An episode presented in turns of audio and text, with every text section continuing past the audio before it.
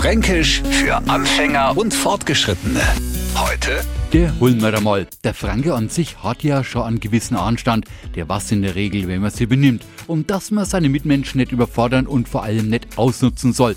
Es sei denn, man ist ein Hulmerer Moll, oft anzutreffen vorm Fernseher, schee die Bahner auf ein Schemaler gelegt und unfähig sich zu bewegen. Und no gibt es sie zu erkennen. Du Hulmerer Moller Bier, meistens hängt er nur ein sei so gut hinten dro. No klingt das Ganze schon ein wenig weniger unverschämt. Go aber auch nicht drüber hinwegtäuschen, dass Hulmerer Moll nichts anderes ist als die fränkische Aufforderung, bedient zu werden. Fränkisch für Anfänger und Fortgeschrittene. Täglich neu auf Radio F und alle Folgen als Podcast auf radiof.de.